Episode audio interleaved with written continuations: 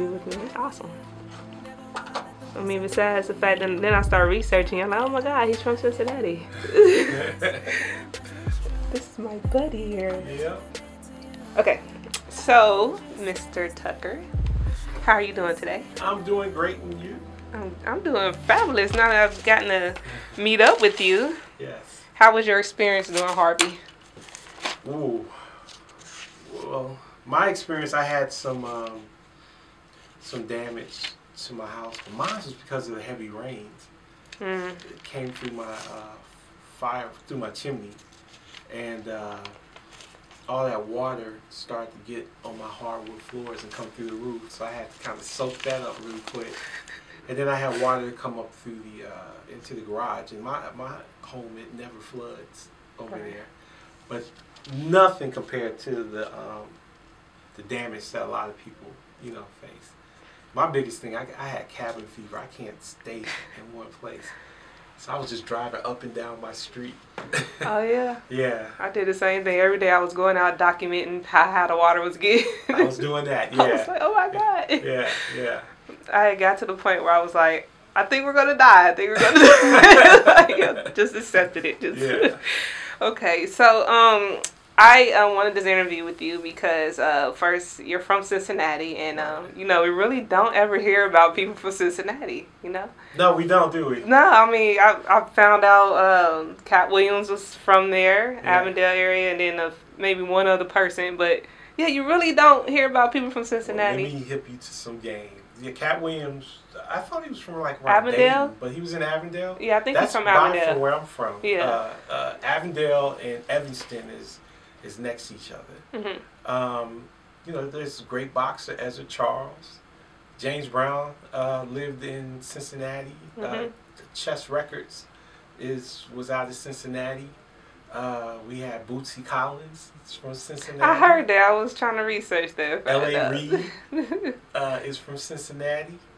Uh, uh, Dr. T is from Cincinnati. you know, um, uh, uh, what was it? I think Atlantic Starr, Midnight Star. Midnight Stars from Cincinnati. You know, uh, Funk, the Ohio Players oh yeah, yeah. out yeah. of Dayton and you know Cincinnati area. So um, there's people that are from the tri-state area, hmm uh, and uh, but it's not a lot. I always tell people, if you're not from there, you won't. It's not a place you just go move to. But uh, they have changed the over the Rhine area hmm a lot to Mhm. the point. I was thinking like, man, I could live down here. It is Right. beautiful. If it's like it's like a, a, a, a utopia down there, hmm and it's funny because that used to be a place with a lot of drugs and murders and uh, crime used to happen. And I stayed in an Airbnb uh, place down there. And when I came outside, man, it was nothing but white people walking and babies and walking their dogs. And I'm like, do you know how much blood is on these streets? Oh and they're just like, oh. Yeah, so I was just, I was like, this. Is, I was just amazed, and all this happened in a matter of three years. Mhm. When was the last time you were there? I was home in uh, uh, July, In July. and then I was home again in May.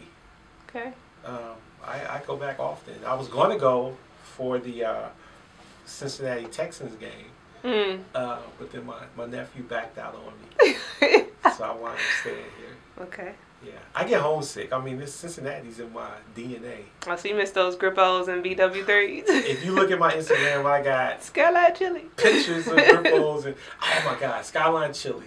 We go. You know Kroger sell the freaking cans, right? Yeah. I have a funny Skyline Chili story. Some things are better left in the past.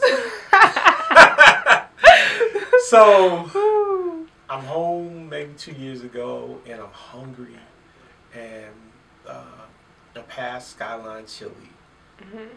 and uh, I said, you know, I'm gonna go get some Skyline Chili. So I, I order it, I get it, I sit down, I eat it, and I want to throw all of that up. It was disgusting.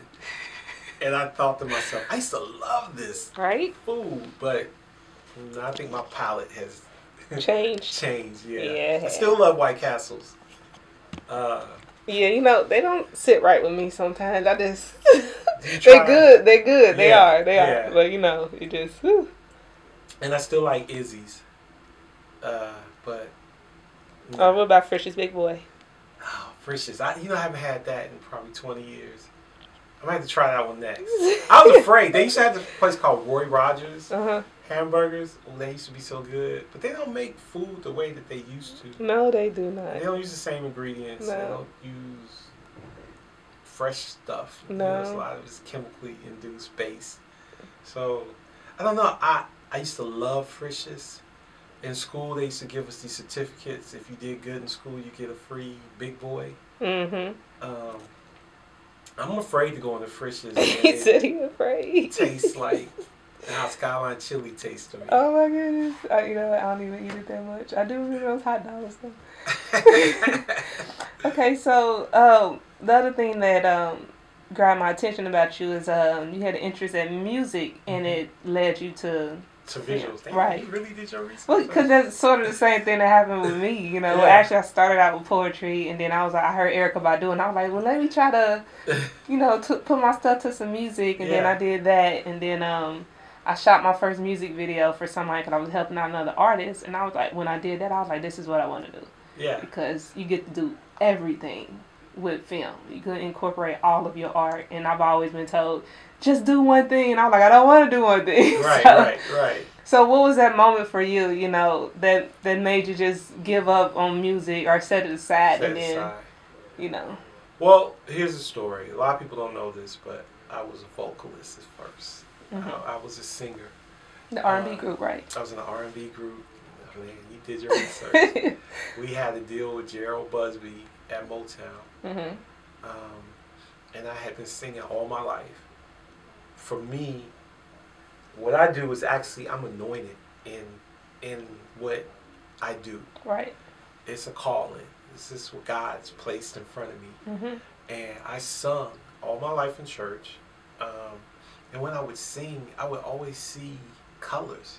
Those were visuals I would have in my head. Mm-hmm. So with the group that I had, that was in, uh, I wanted to put our demo together. That's when you had cassette tapes. Yeah. I wanted to add an element to our demo that nobody else is doing, and that was what everybody's doing now is putting a visual to our demo. I wanted to show a live performance of us at one of our showcases, and I got a camera uh, here actually at the university, and I edited our performance. And the more I shot, the more I tried to fix it and edit it, the more I was just like hooked. And my next door neighbor at my apartments had a camcorder. And I would walk around shooting everything with this camcorder all day, all night. I'm just like how kids are now, but then that wasn't common. And um, I did our video, and I could tell that the group wasn't going to go as far as we had, as, as I had hoped. Mhm. And when it kind of imploded, my thing was I was hoping we could get to finish our deal with Jheryl Busby to get to the single deal that he was offering us. But before we could get to the single deal, the, the group broke up. And um, I was hoping that we would stay because I was going to ask him for a job. I wanted to work. Mhm. Uh, I didn't get to that point. Uh, and when the group broke up, uh, I was left with this strong desire to create visuals. Uh, and I kind of got burnt out with the music. And so I had a kid, and I was trying to figure what was the next step. And I said, I was really interested in that, the video thing. So I said, you know, I'm going to try this, the video thing, and I'm going to actually go to class. Mhm. And that's how the whole Dr. T visual thing kind of got birthed. And I wanted to be a music video director. So this was around, wow, 97? Well, I graduated in 97, Mhm. but this was around, we were doing the music around 92, 93. Mm. Yeah. So I actually started going to school when I came back around '94. Okay. And that's when I uh, committed to actually getting a degree. you said that's I committed. I, I, didn't. I came to Texas Southern not thinking I was smart enough to graduate. Mm-hmm. I actually found myself at Texas Southern through uh, some of the professors here that took a personal interest in me and, and started to massage me as a young man into a man. Dr. Lou Brown and Dr. Reza Pude uh, really pushed me in ways that I didn't think I existed for me as as, as an academic or even as an individual. Uh, and they strengthened me to the point that I actually visualize myself having more and being more. Mm-hmm. Yeah. That's cool. Yeah. So, what was your first, I guess, professional video that you did? Hmm, my first professional uh, or paying job. oh, my first professional job. Actually, again, like I said when I said I'm doing it, I tried to do other stuff. I couldn't. Never. I tried to get a job at Target, and they wouldn't hire me. See what you so, did Target? You told them no now. Look what happened. Yeah, exactly. Uh, my first paying job out of the blue, another stupid thing was uh, at Channel 11.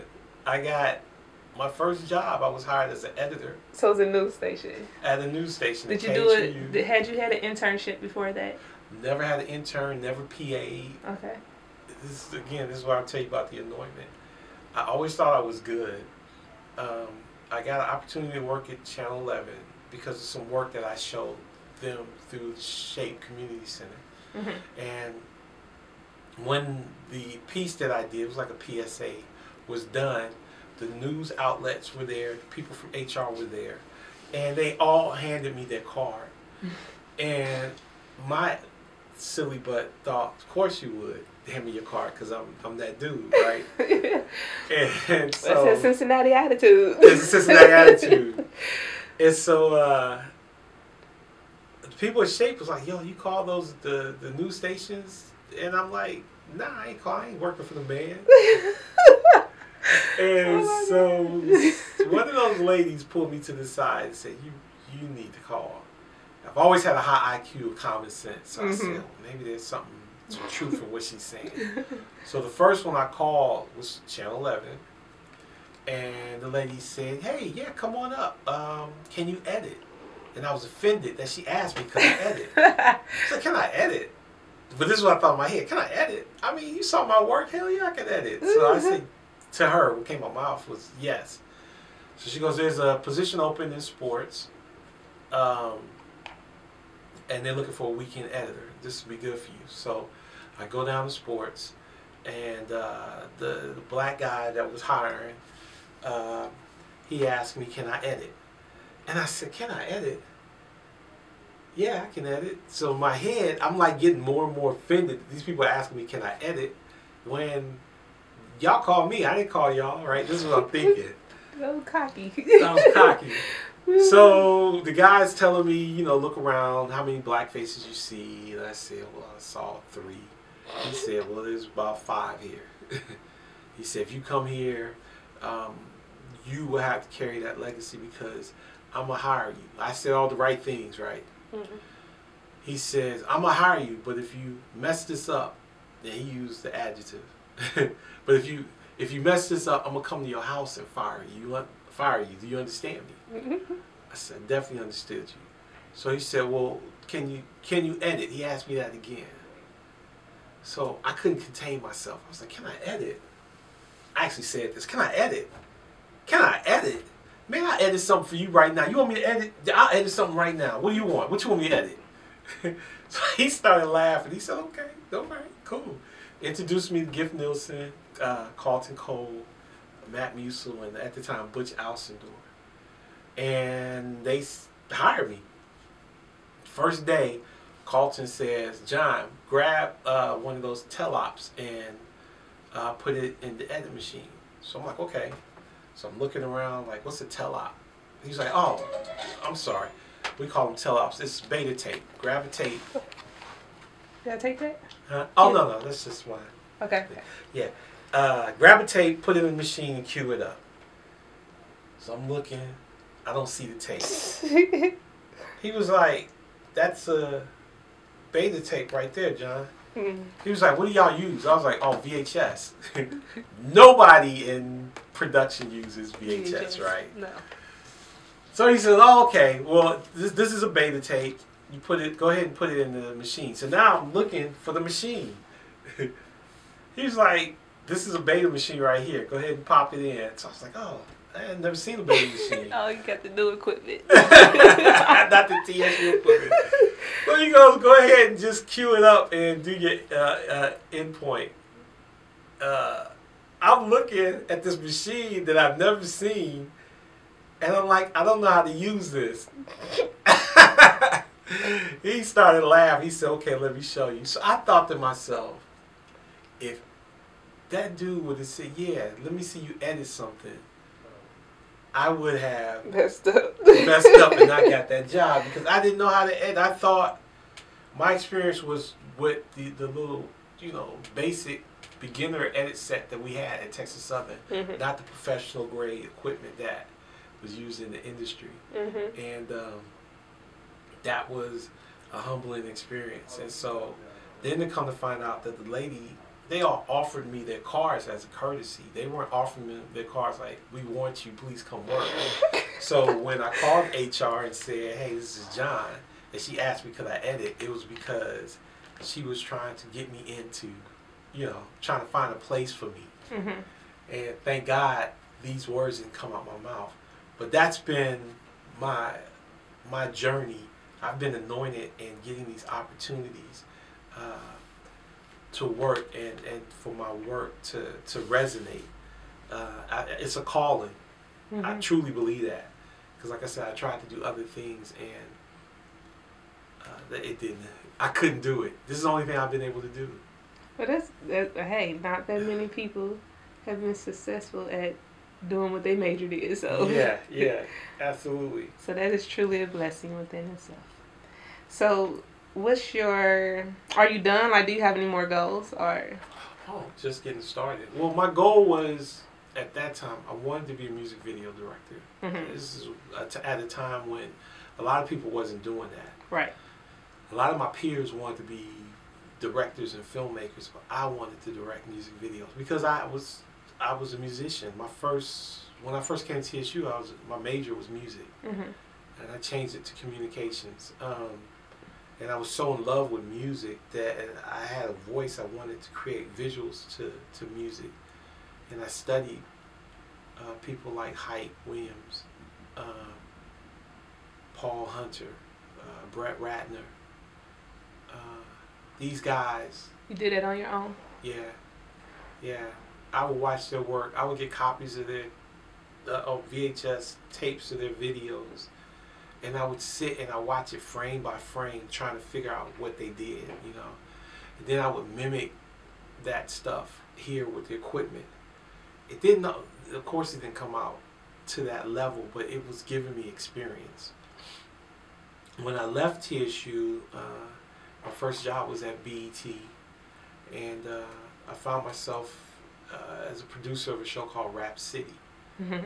And when I got there, uh, I really got into the business and into the culture, and um, I was gearing myself up to to leave so that I could start directing music videos. Mm-hmm. And when I did left, um, or when I did leave, uh, that's what I did. Uh, and I was just passionate about it. I think my work resonate because that passionate energy is it it, it resonates through the visual, Mm-hmm. and I think that's what people remember uh, my work because it has it has a soul to it.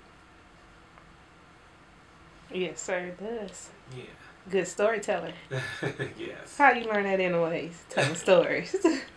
My cousin used to tell me stories. Uh, her husband, my cousin's father, used to tell us stories in Detroit, and uh, I used to always beg him, "Man, tell me another story. Tell me another story." I thought these were real stories. He was making them up, And so then I would start mimicking him. And I just turned to a storyteller. I mean, your path is kind of defined through your childhood or through experiences that you have in life. Where I am right now in my career is that I'm at the stage where I want to direct uh, film.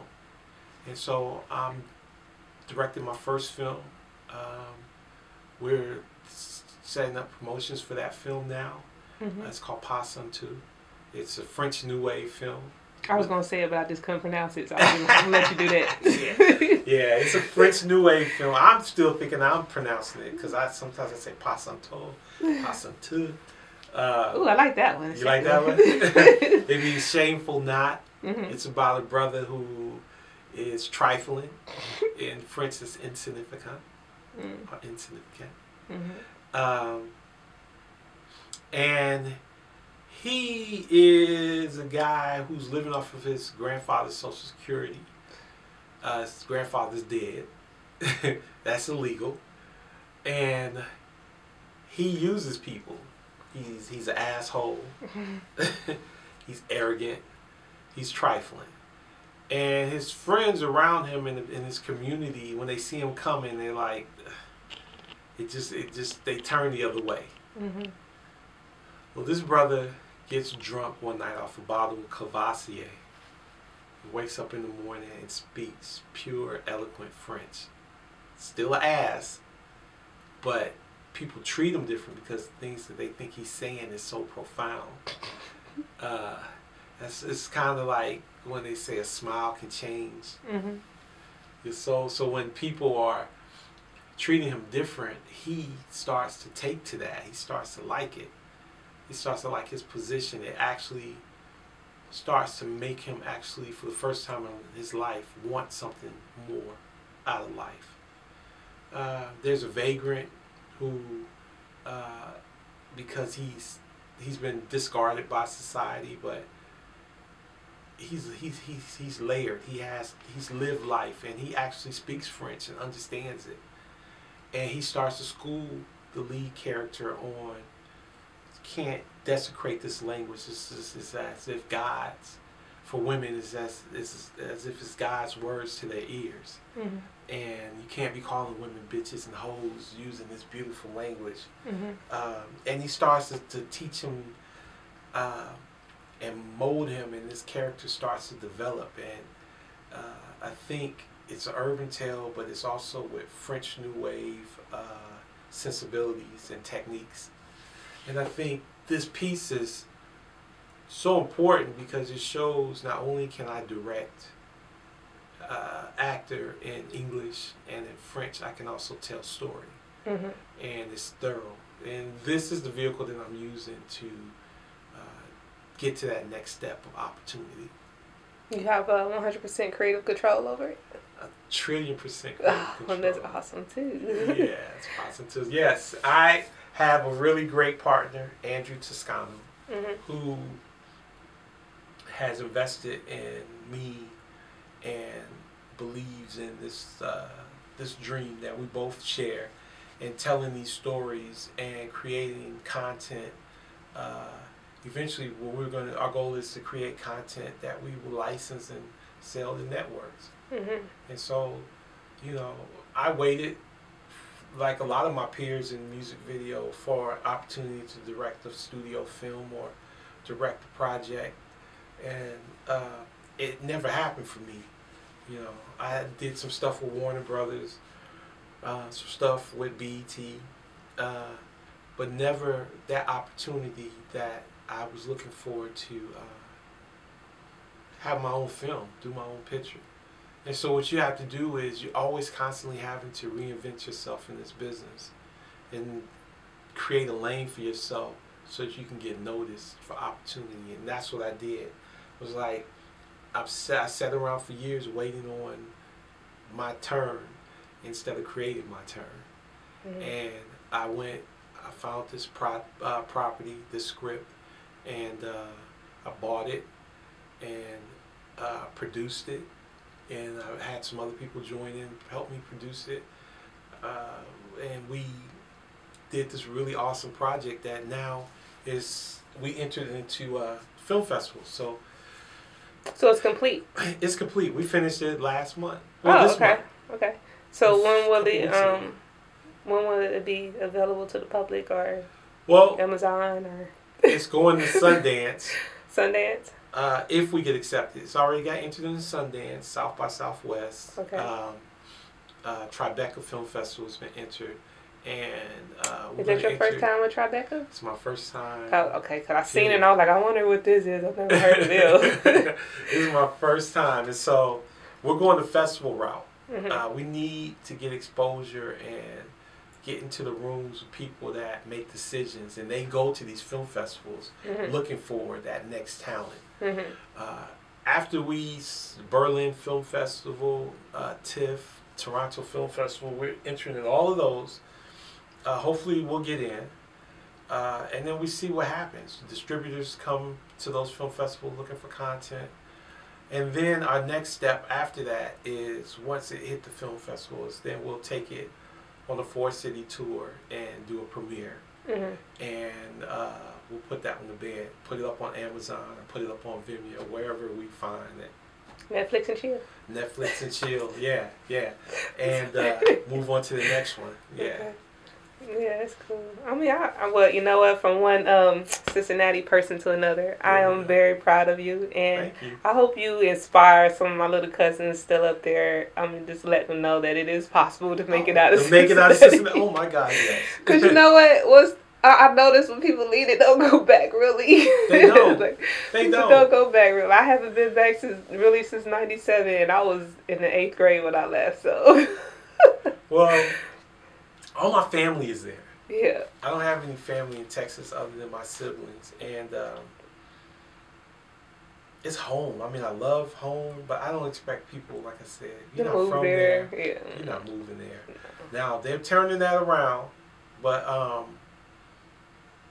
it's it's it's where I where things make sense for me, hmm and uh, in telling people how to get out. That's one of the reasons why I came back to Texas Southern, because I was finding that a lot of students lack the ability to take that degree and get to the next level. hmm And because I've said time and time again that I, I, I've been anointed in what it is that I do, hmm I felt that I needed, I always feel the strong need to, to share the information, to not hoard it. And that's part of the reason why I came back to Texas Southern uh, to teach uh, in the interim of making this film uh, to help the next generation surpass any place that I've been uh, and, and, and create a network of, of professionals that can work together and have attachment to this department to help the next generation, you know, come up and keep this department in school communication vibrant and alive. So that's it's twofold. So you just you're here. You're just staying. no, I mean I've been here for so long, so I understand. I really do. Um, I guess um, the next question that I'll have for you is for aspiring filmmakers, whether they're in school or not in school or just trying to be self-taught. Would you say that there's like one direct path to get to oh, satisfaction? Absolutely. degree like i mean versus self like what's the pros and cons for coming to the university and then someone being self-taught or you try to do it on their own because not everybody have the you know option to go to the school school. yeah Well, it, it, here's the contradiction. Life's a contradiction, so I'm going to throw one out there. Uh, I don't believe you need a college degree to uh, to do this. I'm of yet for somebody to ask to see my degree, and I I just completed a master's uh, in in in June. Um, but what I do believe is that when you come to a university and you get the opportunity to learn and study, then you get the opportunity to build your craft, to work on a skill set, to uh, learn how to manage your time and to reach deadlines, set goals, and execute deadlines. Uh, it's all a precursor to showing that you can get into something and finish.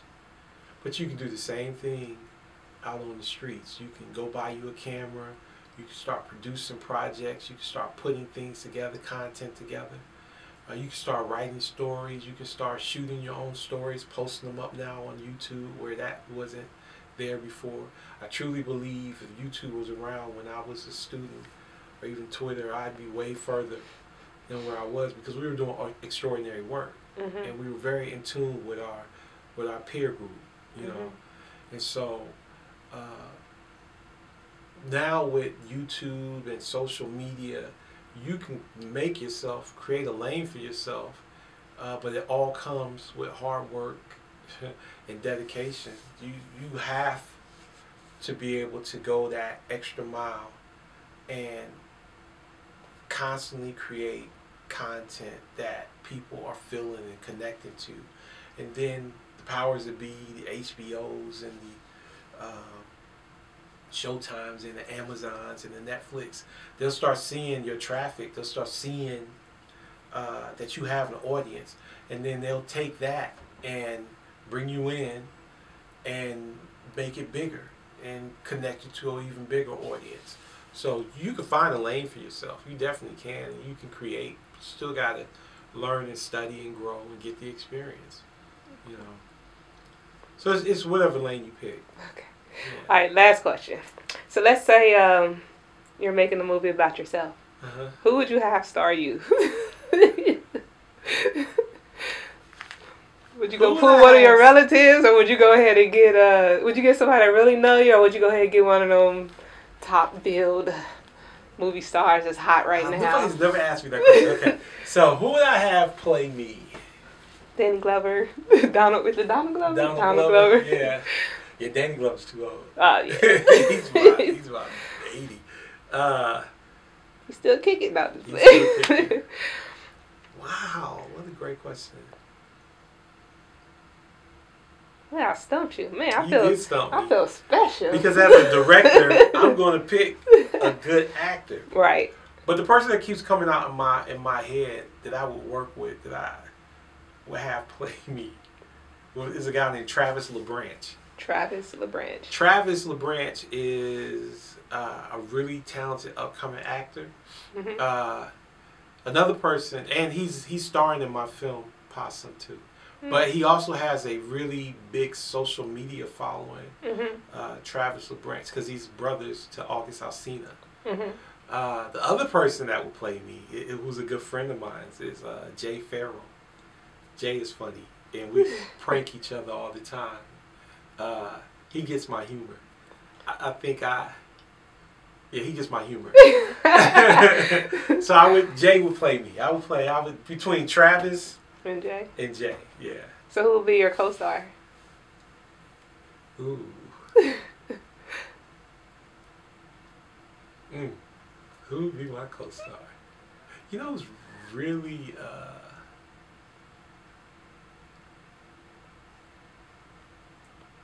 I don't know. I don't know. Who would you suggest? All right, that's your homework. yeah. No, well, I don't know your entire life story, so I would have to actually see which direction. Would you go from like childhood to now, or would you go from now and then flash back to childhood? Like, it depends on how you go about that.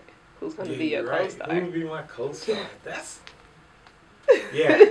I would have to do some homework. research. That'd That's be my homework. homework. But Jay or Travis would definitely play me. That's where I would start. That's Oh. where I would start. All right, well, I appreciate your time. I really do. And do you have any word of encouragement for Houstonians or Cincinnatians before we go? Oh, Cincinnatians first. First of all, if you guys um, want to um, achieve something, any goal, if your if your vision or your dream is to aspire for something greater, the first thing you do, and this is what I did, is set a blueprint. Can't build a house without a blueprint. You want a beautiful, uh, luxurious home. All of that goes into the blueprint. And so once you set your blueprint, then the builder comes in and they start to work to that, to those plans, right? So you write down your goals and your plans and how you're going to get to those goals. And then you start checking those lists off. And before you know it, you'll be on a flight out of Cincinnati to your destination, to your future. And that is the realest thing I could ever tell you. Believe in yourself. Don't let people kill your dreams. One of the things that I did was I just didn't share my dreams with people because they were my dreams. And people could step on them, and that hurts. And then if you second guess yourself or doubt yourself, then that dream dies. So I never let my dreams out there for people to kill it, even family. So, um, if but if you got tougher skin, and you can you can use that as fuel for people that's trying to kill your dream. You can use that as fuel and be like, well, I'll show you. However that works for you, but it doesn't work without making plans, setting a plan to build your house on solid foundation, checking off those things you want to do, and catching that flight out of Cincinnati or wherever you're living in your town, USA. Okay. And for Houston? And for Houston, same thing. Same thing. Just set those goals and don't don't bullshit yourself. There's people that actually do a little something and then think they moved a mountain, and you really just played yourself. Because if you're in the same place that you were when you started the following year, you didn't do nothing. Mm-hmm. Don't use excuses and saying, well, I don't know how to get to this person or that person. Because I went from Texas Southern to Los Angeles, living in D.C., working at BET, moving to New York, uh, to Los Angeles, and uh, becoming Dr. Teeth in, in, in a totally separate genre in music video from television, and now I have to reinvent myself to get into this film thing. Constantly have to keep working on reinventing yourself and creating spaces for yourself to, to be successful. You don't have to wait for somebody to give you the shot. Reminiscing, yeah, yeah, reminiscing, reminiscing.